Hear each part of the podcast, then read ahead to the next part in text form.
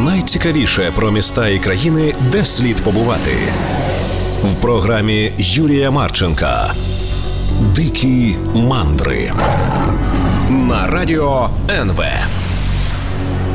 Всем привет! Это очередной выпуск передачи и подкаста «Дыки мандры». Каждый раз мы берем одно интересное местечко или способ путешествовать, вертим все это в руках, рассматриваем с разных сторон и, я надеюсь, влюбляемся. За полсотни передач, которые уже вышли, мы обсуждали самые разные штуки. Например, как древние тайцы вечно все ломали в Лаосе, или как правильно смотреть да Винчи в Милане, или где находится пещера, в которой эволюция пошла по своему особому пути, или даже как китайцы запускали на ракете своего космонавта еще за кучу столетий до Гагарина, или даже как люди придумывали несуществующие места и как можно туда попасть. В общем, мы уже хватались за самые разные аспекты путешествий, но сегодня мы как бы вернемся в самое начало как и когда люди вообще начали передвигаться по миру, почему они это делали и что это все говорит э, нам про нас, про человечество. А вообще, как несложно догадаться, путешествовали люди всегда, даже еще до того, как, собственно, стали людьми. Э, путешествия, или, если быть точным, миграции, есть у многих видов э, живых существ, и у наших предков они, конечно, тоже были. А, собственно, именно благодаря этому люди еще сотни тысяч лет назад расселились по всей планете, добрались даже до разных Австралий и прочих не самых близких местечек. А, первые хомо, которые еще даже не сапиенсы, отправлялись в путь по разным причинам, но вряд ли среди них были туристические или развлекательные. Потому что для наших предков движение просто означало жизнь. А, земледелия не было, а собирательство и охота – это такая штука, что на одном месте долго не протянуть потому что сожрали в округе все ягоды и корешки, перебили всех мамонтов, и надо идти дальше, уже там все сжирать. И, собственно, во многом путешествия и сделали нас людьми, дали вот этот толчок к развитию. Потому что если тебе постоянно нужно думать, э, куда бы отправиться, то ты начинаешь думать все лучше. Плюс появляются какие-то зачатки географических знаний и мысли о том, как бы ну, получше залезть на вот эту гору или переправиться через реку и все такое. Хотя, конечно, путешествовать этим ребятам было совсем нелегко. И, например, есть версия, что 2,5-3 миллиона лет назад большинство австралопитеков вымерли, потому что изменился климат, возникла сезонность, и надо было постоянно мигрировать. Они это делали довольно паршиво, поэтому и передохли все. И только уже человек, работающий, Homo ergaster, 1,8 миллиона лет назад додумался отрастить себе нормальные ноги и научился путешествовать подальше уже. Э, ну а первая точно известная большая миграция – это так называемые дманистские гоминиды. Э, в 1991 году их косточки нашли в Грузии, и стало понятно, что это самый древний представитель рода Homo, которого нашли вне Африки. При этом они, э, ну, довольно-таки еще уродцы по нашим меркам, коренастые, невысокие, метра полтора и все такое. Но вот каким-то образом миллионы 770 тысяч лет назад дотопали из Африки аж в Грузию. Э, кстати, про них выяснили важную и добрую штуку. Э, всего нашли останки пятерых вот этих ребят, и у одного из них повыпадали зубы, но дырки заросли костями. Это говорит о том, что человек прожил несколько лет после того, как лишился зубов. И это важно, потому что означает, что даже у таких вот э, примитивных приматов уже было сострадание. Ведь этот человек без зубов э, не мог нормально жевать пищу, но, тем не менее, прожил еще пару лет, и это означает, что о нем заботились его родные и близкие. То есть уже миллион и 800 тысяч лет назад у наших предков были сострадание и забота. Э, ну а еще, да, были путешествия. Причем, если по Евразии шататься, в принципе, было довольно удобно, и климат в те времена был приятный, то вот э, была проблема, как для начала выбраться из Африки. Потому что существовало два варианта. Один – это через Суэц. Но там был небольшой нюанс, который заключался в том, что по этому пути нужно было преодолеть нормальную такую пустыню. А наши предки, охотники-собиратели, пустыни любили не очень, потому что собирать там нечего, охотиться не на кого, а еще немного жарко, пить нечего, и квадроциклов в пустыне это и не было.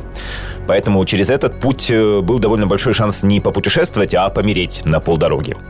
Второй вариант – это Бабаль-Мадебский пролив. В отличие от Суэца и пустыни, э, там водички красновала, но это и проблема, потому что пусть и несколько километров, но их тоже нужно как-то переплыть. Ну вот наши предки умудрялись это делать, и это хорошее достижение. Правда, то же самое делали и павианы со страусами, так что сильно хвалить предков тоже не надо. Вот. Но зато, когда люди перебирались в Евразию, то дальше в этом путешествии уже практически all-inclusive. Потому что климат очень приятный, и никто с тобой особо не конкурирует, нет никаких э, громких и неприятных толп, потому что все родственнички остались же в Африке. Но потом все же и другие эти ребята стали появляться из Африки в Евразию, и постепенно человечество двинулось направо, то есть на восток. Просто потому, что в Европу нужно было все же на север топать, там прохладнее немного, а тут вот прямая дорога в Китай. И буквально за несколько тысяч лет э, наши предки совершили одно из величайших путешествий в истории. Прошлись от Африки и аж до Индонезии, э, которая, правда, тогда по суше была достижима, потому что уровень океана был ниже. И, собственно, антропология говорит нам о том, что на юге Евразии люди появились э, вдруг сразу вот везде. Буквально там сотни лет или, может быть, пара тысяч лет понадобилось для того, чтобы промаршировать через весь континент до самого-самого востока. А одна группа пятикантропов э, смелых миллион лет назад даже морским туризмом занималась. Они преодолели несколько ну, довольно таких нормальных проливов по десятку-два километров и добрались до острова Флорес в Индонезии. А, правда, остров это райский, они там настолько расслабились, что мощно деградировали. А, сейчас вот эту популяцию называют э, человек флоресский, или, если более просто, то хоббиты. Потому что жизнь там была, видимо, действительно довольно сытая, никаких особо естественных врагов не было, опасностей тоже. Океан щедро кормил, постоянно ракушки какие-то вываливал, рыбку, там, дельфинов и прочее. А, поэтому вот эти пятикантропы довольно быстро отупели и уменьшились. Это так называемый эффект островной карликовости. И вот эти хоббиты в итоге были примерно метр ростом и с крохотным мозгом. Хотя огнем пользовались, и примитивные орудия труда у них тоже были. Причем, э, судя по всему, они жили еще не так давно. Самые смелые оценки говорят, что вымерли вот эти метровые хоббиты всего-то 13 тысяч лет назад. Так что если вы пятикантроп и собираетесь поселиться на острове, то подумайте еще раз. Может, не стоит, потому что есть риск нормально так деградировать и превратиться в хоббита. Но, тем не менее, даже вот у этих довольно жалких э, ребят, как у вида, есть э, в резюме эффектная строчка «Преодолели путь аж из Африки и переправились на свой собственный тропический райский остров. Ну а какими еще были древние путешествия и кто их совершал, мы продолжим говорить, но после небольшого перерыва. Дикие мандры на радио НВ. Мы возвращаемся в древние путешествия. Сегодня разбираемся, как вообще люди придумали вот встать и пойти куда-то далеко-далеко. Э, как мы уже выяснили до паузы, даже пару миллионов лет назад э, наши предки умудрялись как-то странствовать. Но, конечно, в основном это было не особо осмысленно и больше из-за необходимости. Вот тут все сожрали, надо идти туда, может, там еще какие-то ягоды есть. А вот когда появились уже Homo sapiens, то эти ребята поставили путешествие прямо на промышленную основу. Уже 50 тысяч лет назад они шатались по всей Евразии аж до Таймыра, где как бы не особо приятно, но тем не менее и там нашли стоянки. Потом они научились всякие плоты делать и лодки, и даже до Австралии доплыли. Причем я напомню, что нормально добрались до Австралии европейцы только в 17 веке, когда уже как бы и возрождение, и там, большие трехмачтовые корабли, и все такое. А вот древние ребятки смогли это сделать еще на каких-то своих э, бревнах убогих. А другие древние ребятки решили, что ну ее эту Австралию, там мерзкие пауки, собаки динго и вообще все только мечтает тебя убить. Мы пойдем на север. И они через перешеек, который тогда был между Евразией и Северной Америкой, перебрались на соседний континент. И точно не пожалели, потому что других людей нет, конкурировать особо не с кем, воевать тоже не надо, жил площади валом, и всяких вкусных зверушек тоже полно. Потихоньку они спускались все южнее и южнее и дошли аж до огненной земли, до самого юга Южной Америки. И все, примерно 14 тысяч лет назад земля была окончательно заселена и покорена людьми, которым просто не сиделось на месте. Ну а затем уже возникает и путешествие в более современном, если можно так сказать, понимании.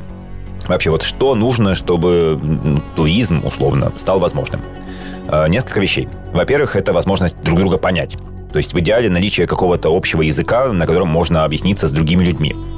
Этот фактор появился благодаря грекам, ну и чуть позже римлянам, потому что греческий и латынь действительно в итоге знали и ценили чуть ли не по всей Евразии. Второй фактор – это универсальность оплаты чтобы ты мог поехать в другую страну и там за что-то заплатить, и при этом не было такого, что ты пытаешься дать свои драгоценные ракушки, а тебе отвечают, что это какая-то хрень, и она ничего не стоит, пошел вон отсюда. А, тут тоже помогли греки, потому что несколько тысяч лет назад они придумали делать такие мелкие кругляши из серебра, чеканить на них какую-нибудь закорлюку и использовать в качестве средства оплаты. То есть греки придумали деньги. И их монеты действительно ценились тоже в половине Евразии. Еще один фактор – это безопасность. Потому что трудно быть туристом, если тебя на каждом шагу убивают. А тут в основном справились римляне, потому что насадили по всей Европе свою систему права и наладили хоть какую-то безопасность благодаря патрулям легионеров. Так что уже тоже можно было нормально погулять, а если тебя кто-то обидел, то было кому наябедничать. Ну и, наконец, еще один фактор – это дороги. А, быть туристом э, посреди чащи леса, конечно, увлекательно, но быстро надоедает. Тут тоже спасибо римлянам, которые столько дорог э, по всей Европе налупили, что и Укравтодор мог бы позавидовать. И вот когда эти факторы наконец совпали, нормальные путешествия и начались. Э, конечно, первыми системными путешественниками были торговцы, но об этом разговор отдельный. А вот обычные люди стартовали с болячек.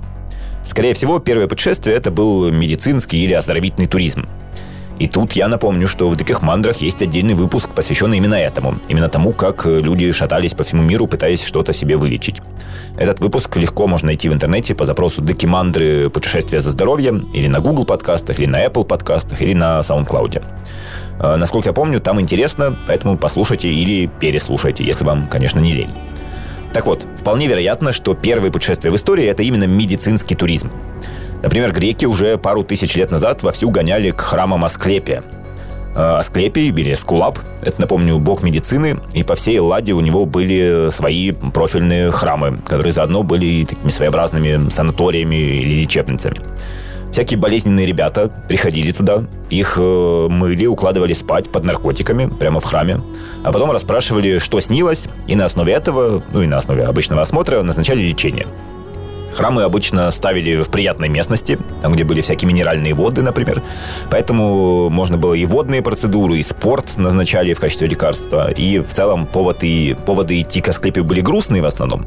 Но вот само лечение временами бывало довольно приятным. Э, когда римляне загробастали греческого бога Асклепия себе в пантеон, то храмов тоже всюду понатыкали, и в определенный момент туда стали захаживать люди уже из самых дальних краев, из Египта, из Антиохии, из э, Франции даже современной. И продолжалось это столетиями. Эм, не факт, что все прям сильно здоровы были благодаря этому, и что в этих храмах сильные медработники работали, но эффект плацебо тоже никто не отменял. Ну, а помимо медицинских путешествий, еще бывали как бы образовательные, студенческие. Это когда ты ехал черти куда, чтобы стать умным. У греков это вообще была типичная история, и вот в дорогу за знаниями отправлялись самые знаменитые люди, и Салон, и Платон, и Фалес, и, например, Пифагор. Э, вообще в биографии Пифагора много легендарного, но многие древние авторы писали, что он сгонял в Египет, торчал там чуть ли не 20 лет и все это время учился у местных корифеев. Потом, по некоторым данным, он попал в Вавилон, где тоже все зубрил, стремительно умнел, и только после этого вернулся на родину, где сколотил свою школу и превратился в страшно влиятельного лидера мнений. Uh, уже в древности, кстати, всем нравилось, что Пифагор много путешествовал, поэтому ему начали приписывать все новые и новые странствования. И в итоге у некоторых авторов он объездил ну, просто весь мир, от Индии до Испании. И даже якобы учился у Заратустры, который, как потом писал философ Порфирий в книжке про Пифагора, очистил его от скверны и обучил законам природы и началам всего. Эм, довольно хорошая учебная программа. Не зря учился, наверное. Вот, так что первыми путешествиями, скорее всего, были торговые, лечебные и учебные. Ну и спортивные, кстати, если вспомнить Олимпиады и то, как на них все старательно съезжались. Ну а как выглядело путешествие в древности и какими они еще бывали, мы снова поговорим после небольшой паузы. Дикие мандры на радио НВ. Мы возвращаемся в древние путешествия и разбираемся, как же люди придумали вообще такое вытворять. Вот раз уж мы заговорили про античность, давайте представим, как выглядело путешествие в Древнем Риме – значит, допустим, вы решили махнуть э, на море, например, к Неаполитанскому заливу. Для начала вам нужно было выбраться за пределы Рима, потому что вокзал находился на окраине. Там нужно было выбрать вид транспорта. Если вы богач, берите паланкин. Вас будут нести с комфортом. Если вы простой и честный средний класс, э, заказывайте колесницу. Это подешевле и менее удобно. Ну, а если вы жалкий нищеброд, то вот вам телега. Дороги были, конечно, хорошими у римлян, но недостаточно хорошими, чтобы радоваться жизни на вот такой деревянной конструкции, для которой еще рессоры не изобрели, к сожалению. Так что готовьтесь, будет трясти. Значит, ехать вам 4 дня, и надо где-то ночевать.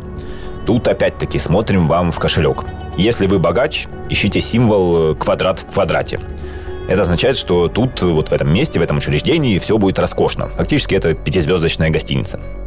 Если вы не особо luxury, ищите символ двух треугольников. Э, удобств сильно не ждите, но будут стены, крыша, очаг, ужин, с багажом помогут даже. Ну а если вы совсем экономный, то треугольник над квадратом. Это нормальный такой клоповник с туалетом на улице. И вот 4 э, дня тряски, и вы на море. Обычно римляне ездили в Байи, это древний курортный город на берегу Неаполитанского залива. Отличное местечко, вам понравится. Там и минеральные воды, и море, и все-все. Вообще всем так нравилось, что вся аристократия римская постоянно там тусовалась, строила себе виллы и все такое.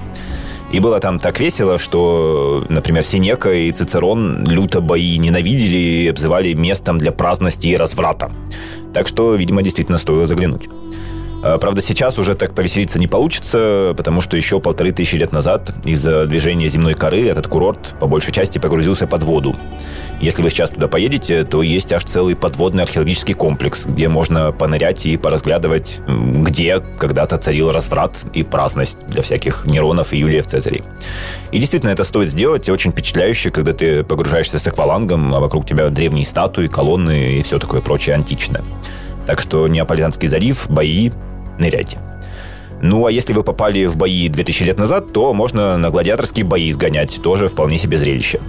А еще в древности там было озеро, на котором открывались плавучие бордели. Ну и сухопутные бордели тоже, конечно, были по полной программе. А еще во втором веке нашей эры одним из главных развлечений было ходить от одной виллы к другой и любоваться домашними рыбками, которых все разводили. Ну а когда рыбки вам осточертеют и деньги закончатся, то обратно в Паланкин или на телегу и домой в Рим. Э, деньги, кстати, заканчивались очень быстро, потому что все это стоило просто огромные суммы, и путешествовать было дорого. И давайте немного расскажу про великих путешественников древности. Например, про Геродота, который вообще наша родная кровиночка, потому что сгонял же он как раз наши края, в Скифию. Ну и в целом э, отец истории нормально так мир повидал. Он объездил Вавилон, Ассирию, Египет, Малую Азию, Север Африки, наши вот будущие украинские земли, Балканский полуостров. Э, ну и книжку об этом написал, которая бестселлер уже вот две с половиной тысячи лет. Э, Геродота, кстати, можно, наверное, считать первым туристом почти в современном понимании, потому что он странствовал не ради какой-то цели, а ради самого путешествия и процесса познания нового. Ну а самый древний, известный по имени путешественник, это Ханну из э, Древнего Египта. Почти пять тысяч лет назад его к себе в офис вызвал фараон и сказал, слушай, сгоняй э, к Красному морю, притащи мне драгоценности, благовония и слоновую кость. Ханну подумал, что это прекрасная идея, собрал чемоданы и рванул в пункт. Сейчас точно неизвестно, что это за страна такая была, пункт. Э, есть разные варианты, но самый главный утверждает, что это, видимо, Сомали, Йемен и Эфиопия. Так вот, Ханну вышел из города Коптаса на Ниле, пешком потопал на восток, пришел в пункт, купил всего по списку для фараона и собрался назад.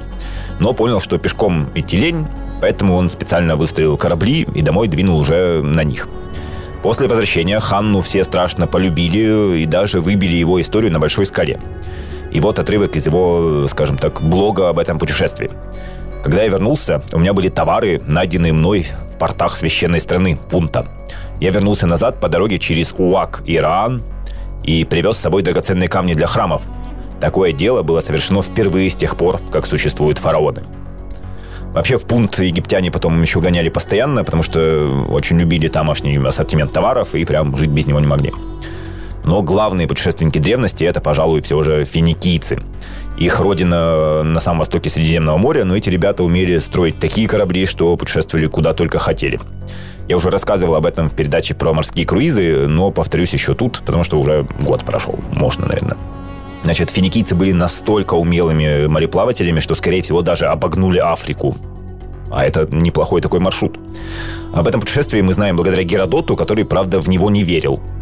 Не верил, но все же написал, что вот фараон Нехо II попросил финикийцев сгонять куда-нибудь подальше и узнать, что там находится. Э, процитирую Геродота. Финикияне вышли из Красного моря и затем поплыли по Южному. Осенью они приставали к берегу, всюду обрабатывали землю, затем дожидались жатвы, а после сбора урожая плыли дальше.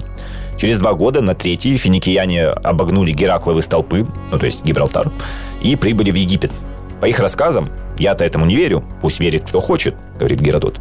Во время плавания вокруг Ливии солнце оказывалось у них на правой стороне. Ливия – это Африка, если что.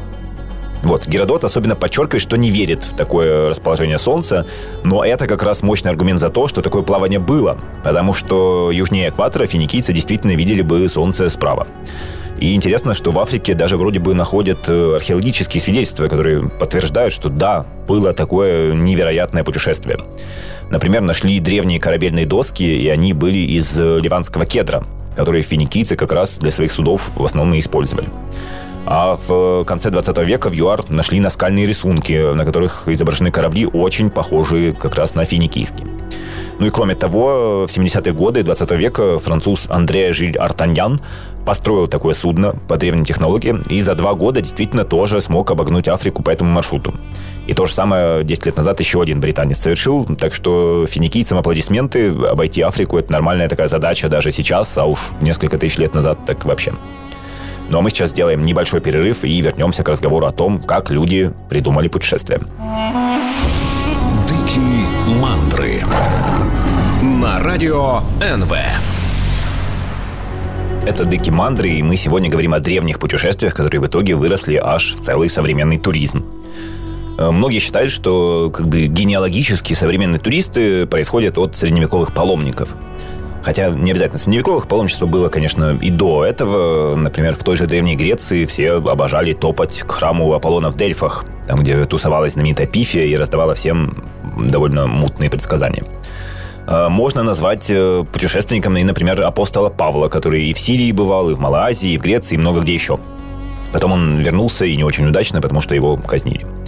Но уже в третьем-четвертых веках, когда за христианство перестали преследовать, появилось вот это самое паломничество, и пилигримы начали по полной программе путешествовать в Палестину.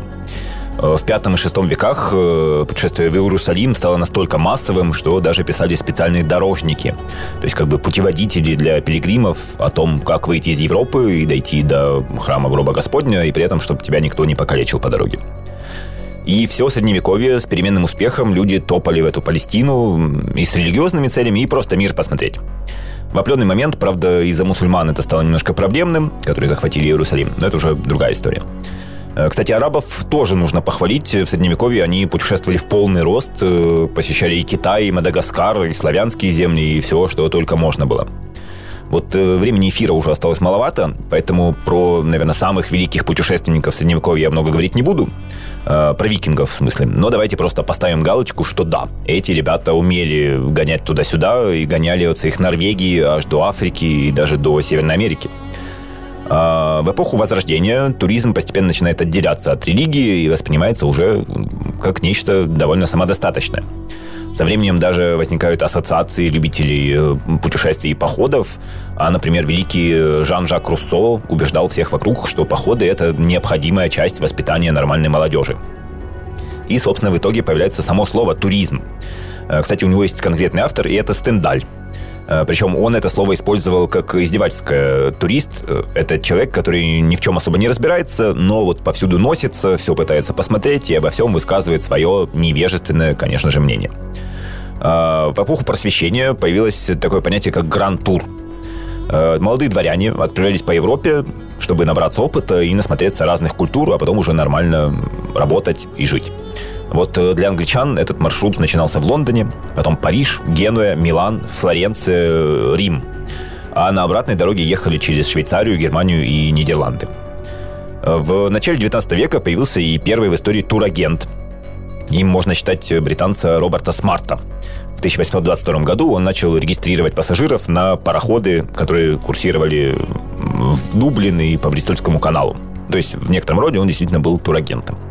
Но вообще родоначальник туризма в его современном понимании, или, скажем так, пакетных туров, это британец Томас Кук. Он был баптистским священником, а еще членом общества трезвости. Причем очень пламенным, он страшно ненавидел выпивку и всячески с ней боролся. В том числе решил показать, что и без алкоголя можно нормально увлекательно проводить время. Поэтому в 1841 году он организовал для аж 570 людей поездку на железной дороге. Э, по пути всех кормили, поили чаем и развлекали концертом. И стоило это все один шиллинг с человека. Всем понравилось, Томасу Куку тоже – И через пару лет он устроил пакетный тур в Ливерпуль с экскурсией, а потом вообще создал целую туристическую компанию. И журнал издавал с рекламой безалкогольных путешествий. Э, вот эта его компания стала продавать, ну, фактически путевки э, сначала по Англии, потом и за рубеж. И, например, в 1868 году Томас Кук устроил большое путешествие аж в Северную Америку. И в США он тоже в итоге открыл бизнес, и одним из первых его клиентов был знаменитый Марк Твен. И если вы читали книжку, которая его прославила, э, «Простаки за границей», то там есть даже глава про Одессу, куда он заходил с круизом. И хотя Томас Кук упорно настаивал, что надо путешествовать трезвым, э, у Марка Твена в его путевке от Кука был такой момент, что в Одессе он хотел купить вина. Но не смог, потому что оно продавалось ведрами, а ведер у американцев в круизе, как ни странно, не было. Э, чуть позже Марк Твен увидел канцелярский магазин и зашел поинтересоваться, сколько в Одессе стоит чернила. Выяснилось, что их тоже продают только ведрами, и при этом они стоят дороже, чем ведро вина. И писатель тут же сделал мощный вывод, что Одесса город очень культурный, потому что чернила ценнее, чем вино. По его словам, если бы такое было в США, то на второй день все журналисты бы спились. А компания Thomas Cook Group, кстати, существовала долгие годы. Но вот именно что в прошедшем времени существовала. Потому что два года назад она обанкротилась. Вот. Но зато она указала дорогу другим, и уже в середине 19 века в Британии появилась куча турагентств, и все начали изо всех сил путешествовать.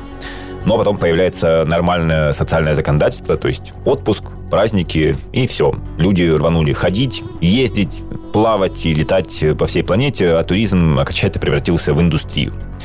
Э, индустрию, корни которой при некотором допущении можно найти еще почти 2 миллиона лет назад, когда наши предки стояли на краю Африки, смотрели на Бабальмадепский пролив и думали, а что там, на другом берегу? Вдруг там что-то интересное, а как бы туда попасть? Хотя, например, известный, но противоречивый писатель Юваль Ной Харари считает, что путешествие – это нелогично. Вот э, процитирую его. Давайте рассмотрим, например, популярное желание провести отпуск за границей. В этом нет ничего естественного или очевидного. Альфа-самец шимпанзе никогда бы не подумал об использовании своей силы для того, чтобы отправиться в отпуск на территорию соседней группы шимпанзе. Элита Древнего Египта тратила свои состояния на строительство пирамид и мумификацию своих трупов, но никто из них не думал ходить по магазинам в Вавилоне или покататься на лыжах в Финикии. Люди сегодня тратят много денег на отдых за границей, потому что они действительно верят в мифы о романтичном потреблении. То есть Харари считает, что путешествия просто искусственно, случайно стали модными, но на самом деле они нам не должны быть присущи. Хотя мне тут больше нравится точка зрения другого писателя, э, Шивы Найпола. Он писал так. Путешествие – одна из предельных форм самоотрицания. Это попытка уйти от того, что ты есть, усомниться в прописанных в тебе знании, понимании и образах, уйти в неизвестное, в неизвестное самообновление. Да, мы создаем свое путешествие, но в более прозаическом смысле мы потребители. Цивилизаций, символов, смыслов и первонаперво мириада свобод, без которых истинного путешествия быть не может.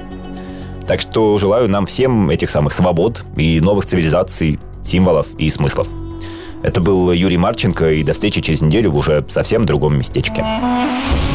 Дикие мандры на радио НВ.